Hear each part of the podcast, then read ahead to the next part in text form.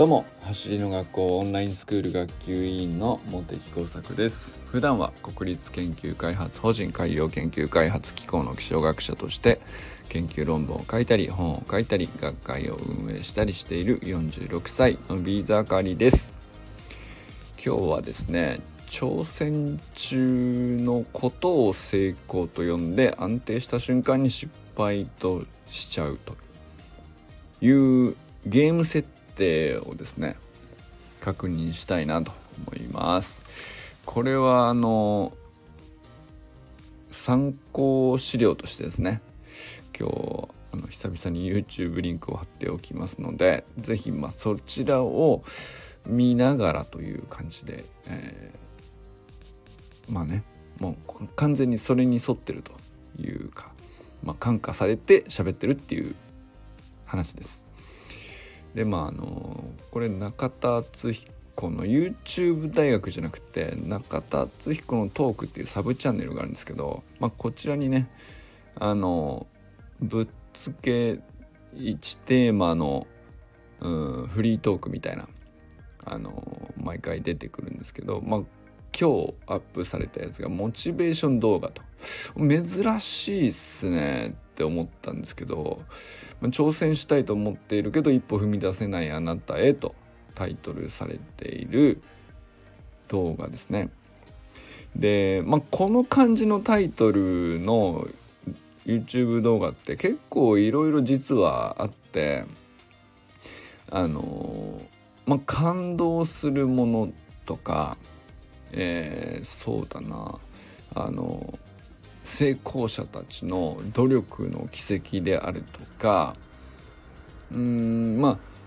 その今でこそ成功者とされているけど最初はこんなにこうハンデがあったりとか辛いことがあったりとか環境が悪い中で頑張ってきたとか、まあ、そういうヒストリーものっていうか結構まあそのモチベーション動画みたいなのであるっちゃあるんですよね。でなんですけどあの割とベタなタイトルだからそれあんまりなんかその中田敦彦がわざわざこれでやんのかと思ったんですけど、まあ、見始めたら普通に何ですかねあの中身は全然釣りでも何でもなくまんまねそのモチベーション動画なんですけど完全にこうお笑いに振ってるというかあのいや決して茶化してはいないんだけどずっと笑っちゃう。漫談。漫談というのか。うーんもうなんかギャグに聞こえちゃう感じなんですよね。でもあのもちろん真剣だしうんとまあその辺の巧みさはあるんだけどあの本気でそれを言っていながら常にちゃらけてるっていうか笑っちゃうっていうね。あのまあ、そういうテイストのねこれ新しいなと思っていいなっていうねまあ思いつつでも言ってることの本質はあのすごくまあシンプルにまとめるとあの要するに成功とか失敗とか挑戦とかっていう、まあ、漢字2文字の言葉あるじゃないですか。あとはまあそもそも橋の学校のオンラインスクールの場合だと才能というやつなんですけど、まあ、どれにしてもうんと思ったより僕らがこうその言葉に対して抱いている意味っていうのかこれこうふわふわしててちゃんとした定義でちゃんと考えると全然違うところを捉えちゃっててそれがずれてるのでうんとまあそれに結構その左右されちゃってるというかそのずれた解釈であるとかまあ思い込みだったり周りがこう勘違いして使っている文脈でまあその才能っていう言葉を言ってたりとか、まあ、そういうのにあのかなり左右されてるんで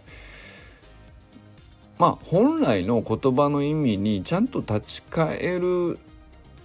とまあそりゃそうだよねってなるっていう、まあ、そういうことのためにモチベーション動画っていうのはなんかこうやる気を起こさせるとかっていうことよりももともと自分の中にやる気はあるのでなんだけどこう周りがこうなんか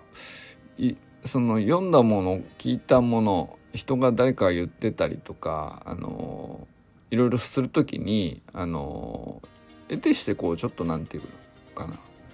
その言葉に対するちょっと解釈がずれちゃってた割と文脈のずれたような言葉の使い方っていうのが、まあ、世の中にはこうたくさんあってでまあ気にしなきゃ全然気にしないでその影響もされないんだけど割とその才能っていうのを勘違いした言葉で使っちゃったりとか失敗とか成功とか、えー、挑戦とかそういう言葉も、うんと定義がずれちゃうんですよね。それで気づいたらそのこういうふうにあるべきだとかこういうふうでなければ失敗なんじゃないかとかそれを避けた方が良いのではないかとかこれがリスクなんじゃないかとかああだこうだこうなんか話がややこしくなってっちゃって自分な自分の中でですよ勝手にですね勝手に話がややこしくなっていって、えー、じゃあ安定していた方がいいんじゃないかみたいなところに落ち着くっていうね。これ割とあのよくある混乱というか。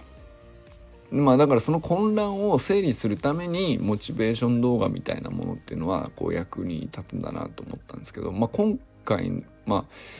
ああえてこの中田敦彦のサブチャンネルのこのモチベーション動画はまあテイストとしては結構お笑いに走ってるんですけど非常にですね言葉の定義がすっきりしているなと思ったのでまああのすごくそのトレーニングをやっていく上でまあ立ち返れるんじゃないかなと。思ったんですよね。でまあ僕らもその一つ一つの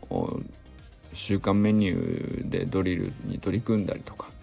あるいはそのそもそもスプリントを速くするっていうチャレンジであったりとかまあそのスプリントを生かして、まあ、一番やりたい競技で、まあ、いいプレーをするとか、まあ、いろんなチャレンジがあると思うんですけど、まあ、その時に言葉としてこう挑戦とか成功とかあ、あのー、失敗とか才能とかの言葉の定義はちょいちょいねこうやっぱりすぐ忘れるしずれるし、えー、勘違いも再び起こったりするっていうことがあるんで、あのー、立ち返った方がいいかなということをね改めて思ったという話なんですね。でこれはあの、動画の中の趣旨はですね、うんと、成功と失敗ってそもそも何何なのかっていうことをまず最初にこう定義しているんですけど何かにチャレンジして失敗があるっていうふうにこう多くの場合なんかこうストーリーとして失敗なのか成功なのかっていうふうに言葉を使っちゃうんだけどそうじゃないと。成功っていうのは挑戦中である状態を指していてあの何て言うかうまくいかないもっとうまくにするにはどうしたらいいんだっていうふうに常に挑戦と改善を繰り返し続けている、うん、状態を成功っ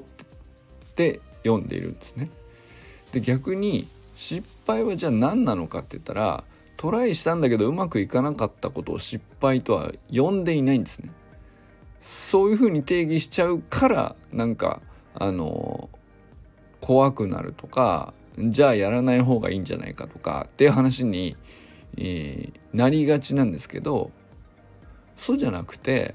えー、安定してしまった瞬間が最も絶望的な状態で、まあ、それを失敗と呼んでいるというふうに、えー、言い切ってるんですよ。で話がねあのそれなんか急に言われるとちょっと極端に聞こえるんですけどっていう風にまあ一回なるんだけどちょっと聞いてってなって話がこうドラクエに話がいくんですよ。ドラクエであのー、何が成功で失敗とかって話になった時にあのまあボスを倒しに行くわけじゃないですかより強い敵を倒せるようにちょっとずつレベルを上げてってあの最初は弱い敵を相手にしながらちょっとずつ経験値を上げてレベルを上げてみたいなことをやるゲームなわけですよね。でちょっとずつステージを変えていくと。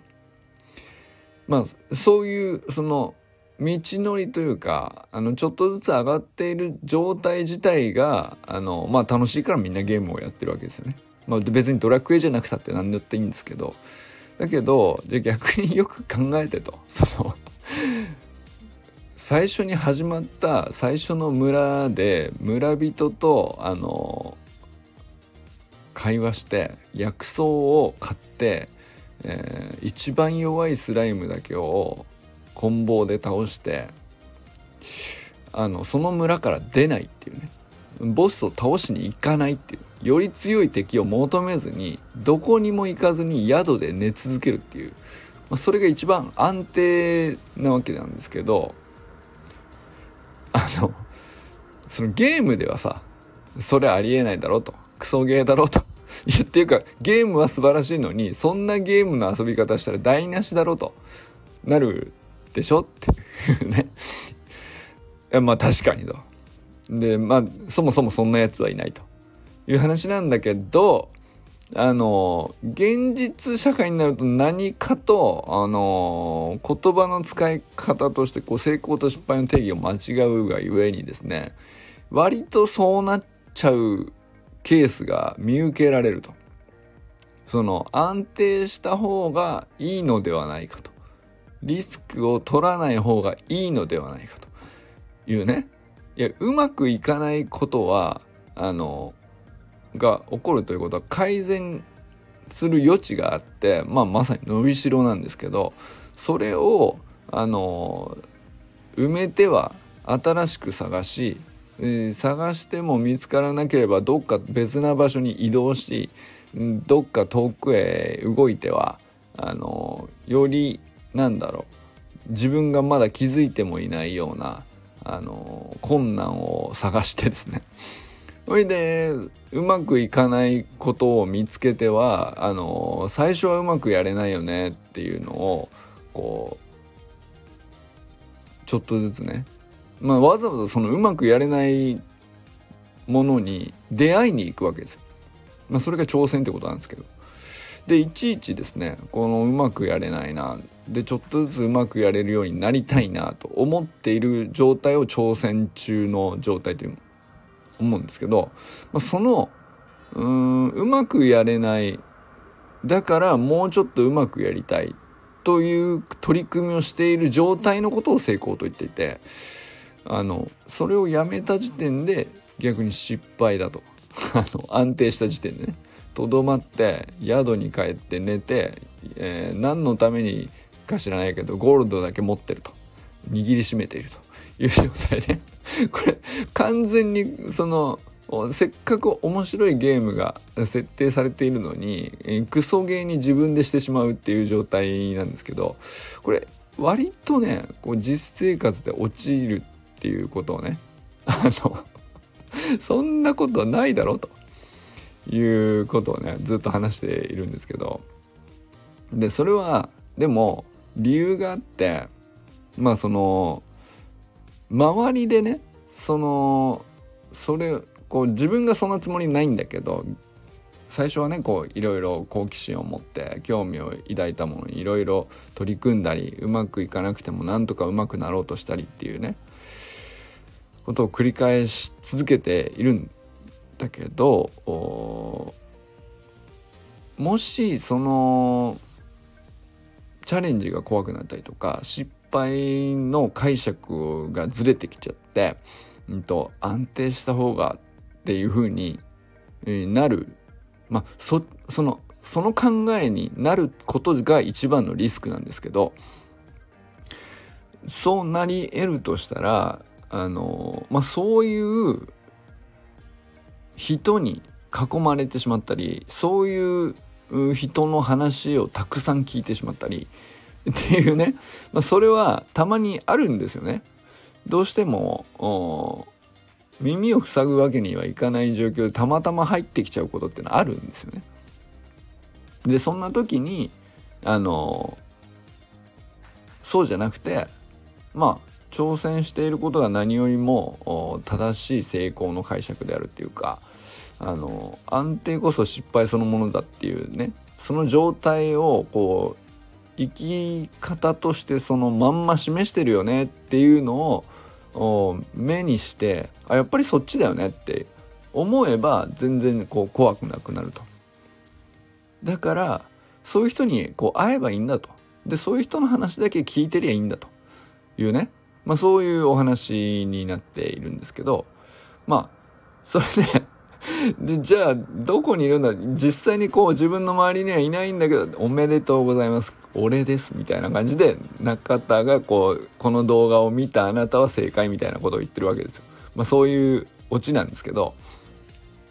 まあでもこれは本当にすごく正しいなと思ったのはあのー、僕らもオンラインスクールに入ったのは、まあ、まさしく、チャレンジし続けていること自体をこう成功と位置づけている、うん。まあ、そういう人がやっているからこそあのその人の主催しているコミュニティに所属するということがあの自分のチャレンジの解釈をこうずれないように。であの成功とはチャレンジし続けている今の状態を指してるっていう、まあ、その割とシンプルな解釈なんだけど得てしてずれがちなところをこう強制してくれるというか調整してくれるというか、まあ、そういうためにオンラインスクールに入ってるようなもんだと思うんだよね。まあもちろん週間メニューでドリルが配信されてそれをこうやってみるっていう、まあ、その情報自体にももちろん価値あるし、まあ、走り革命理論を理解すればスプリントテクニックが習得できるとかあのスプリントテクニックを習得できればタイムが縮まることもあるでしょうし自分のスポーツがこうやりたいスポーツがよりうまくプレーできることもあるでしょうしそれはまあ結果はねあると思うんだけどあのじゃあ52週間のメニュー終わったらあの次どうするんですかみたいな話にやっぱりこうなるんですけどそれだけだ情報だけが勝ちだと思ってるとね。そうじゃなくて常にあの挑戦と伸びしろとあのうまくいかないことに対してよりうまくいかせるにはどうしたらいいかにこう常に取り組み続けていることが成功だから、まあ、そういるためにはそういう人たちに囲まれていてそういう人たちが常に入ってきてで何だったらそれをいう人たちをこう引きつけているオーナーが最も誰よりもチャレンジしてるっていう、まあ、そういうところに行くのがまあ一番正しいんですよ。まあ、それがこう昨日ねオーストラリアに旅立ってもう今ねオーストラリアにいると思いますけど和田健一というトップアスリートであり、まあ、そのトップアスリートのチャレンジする姿に共感し、えー、足の速さは才能じゃないということをあの当たり前なんだけどそんなことはあの叫び続けているとみんそのそれはなぜかといったら得てしてその本来の意味での才能という解釈がこうみんなずれてしまいがちなのであの叫び続けなければずれちゃうんですよね。でその言葉だけこうなんとなくねそのまあそうだよね挑戦中っていうことが成功まあその状態を指してるだけだよねっていうその成功っていうのは。ある一地点でのたどり着いた場所のことを言ってるんじゃない？目標達成したその瞬間を言ってるんじゃない？っていうね状態を表す言葉であって成功っていうのは。それでこう安定した瞬間に失敗だよねっていうね。それのこう生き様をこう示す人のところにつあの行くのが所属するのがあの最も効果的なんですよ。こうなんていうか自分がこう楽しくチャレンジし続けている状態にこう自分の身を置いておくというかそういう状態に自分を保つというかコンディションを保つというかねなんほっとくとねやっぱり一人であの例えば知識が得られてドリルも一通り52週分分かりました。やればいつでもできますと。まあ知識も身についたんで一人でもできるっちゃできるんですよ。なんだったらね1年経った人はさ。あのまあなんだったら最初の3ヶ月分だけの知識でも全然その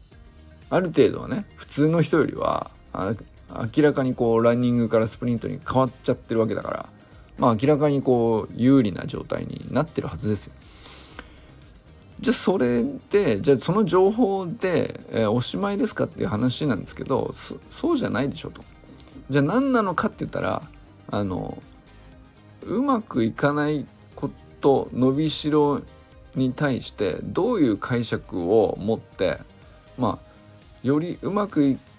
くにはどうしたらいいかなって考え続けている状態自体を成功と呼んでるっていう人たちばかりに囲まれるっていうねここに一番価値があるんですよね。そうするとモチベーション動画をこう見てモチベーションを上げるだとかあのちょっとやる気が落ちてきたけどどうどうしてあのやる気が落ちてるのかよくわからないけどなんか何かで釣るとか あのわかんないけどそのこういうご褒美を目指してがんもう一回頑張るとかさそういうこう無理なことをやらなくてもあのなんていうか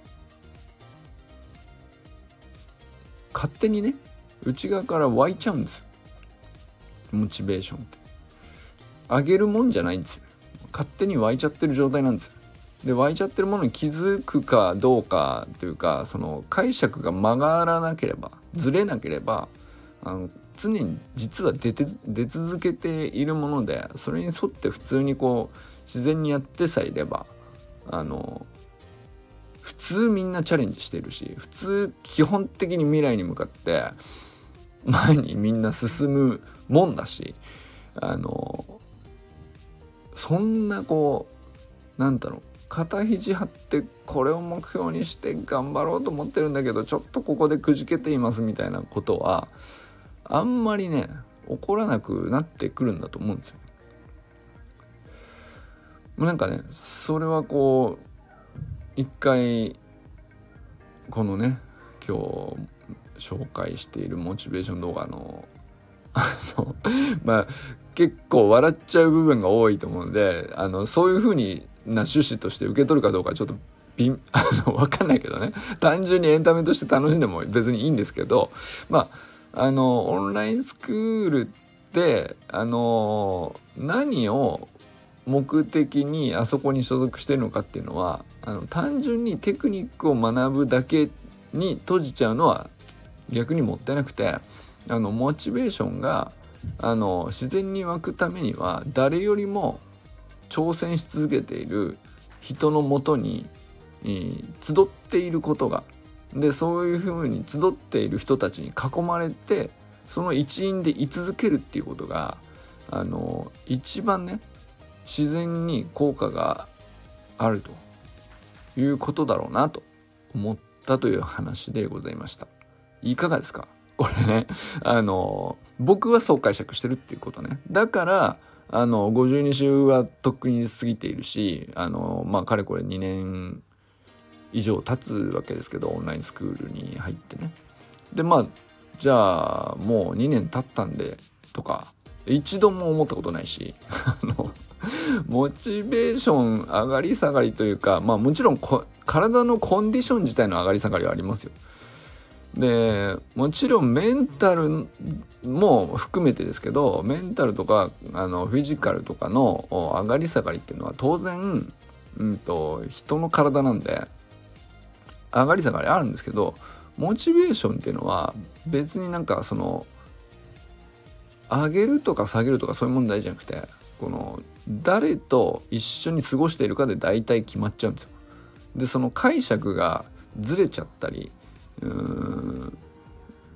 本当はねチャレンジに対して、えー、才能っていう言葉に対して、えー、成功っていう言葉に対して本当はなんか別にそんなずれた解釈してなかったはずなのに、えーと、ずれた解釈の文脈の人に会ったりとかそういうシーンにたまたま居合わせちゃったりとかっていう回数が増えてくると自分もそうかなって思い始めちゃうっていうかで逆にその常に伸びしろにフォーカスして全盛期は常に未来にあるみたいな人たちにずっと囲まれてるとまあそう思その解釈からずれなくなるのでまあモチベーション下がるとか意味がわからないっていうね状態に なっていくんじゃないかなと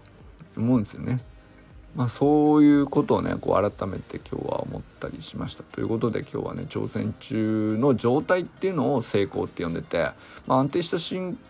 間に失敗っていうゲームのルールをね改めてあの何て言うか思い出すというかまああの中田さんのおしゃべりとかぶせって話してみたんですけど、まあ、やっぱりそうだよねっていうね、まあ、そんな話をしてみましたが皆様いかがお過ごしでしょうか？やる気満々ですか？あのでもねあの単純にあのフィジカルメンタルで上がり下がりのに対してその無理にそれをコントロールして下がってるものを無理に上げたりとかあのそうじゃそういうことはあの単純に休めばいいし適切にケアすればいいしあの下がりにくいように、まあ、上がっている時だってあの知識を身につければいいっていうかでそういうことに興味のある仲間とずっとつながっていればいいんじゃないっていうお話ではないかなと思ったりしました。ということでこれからも最高のスプリントライフを楽しんでいきましょう vamos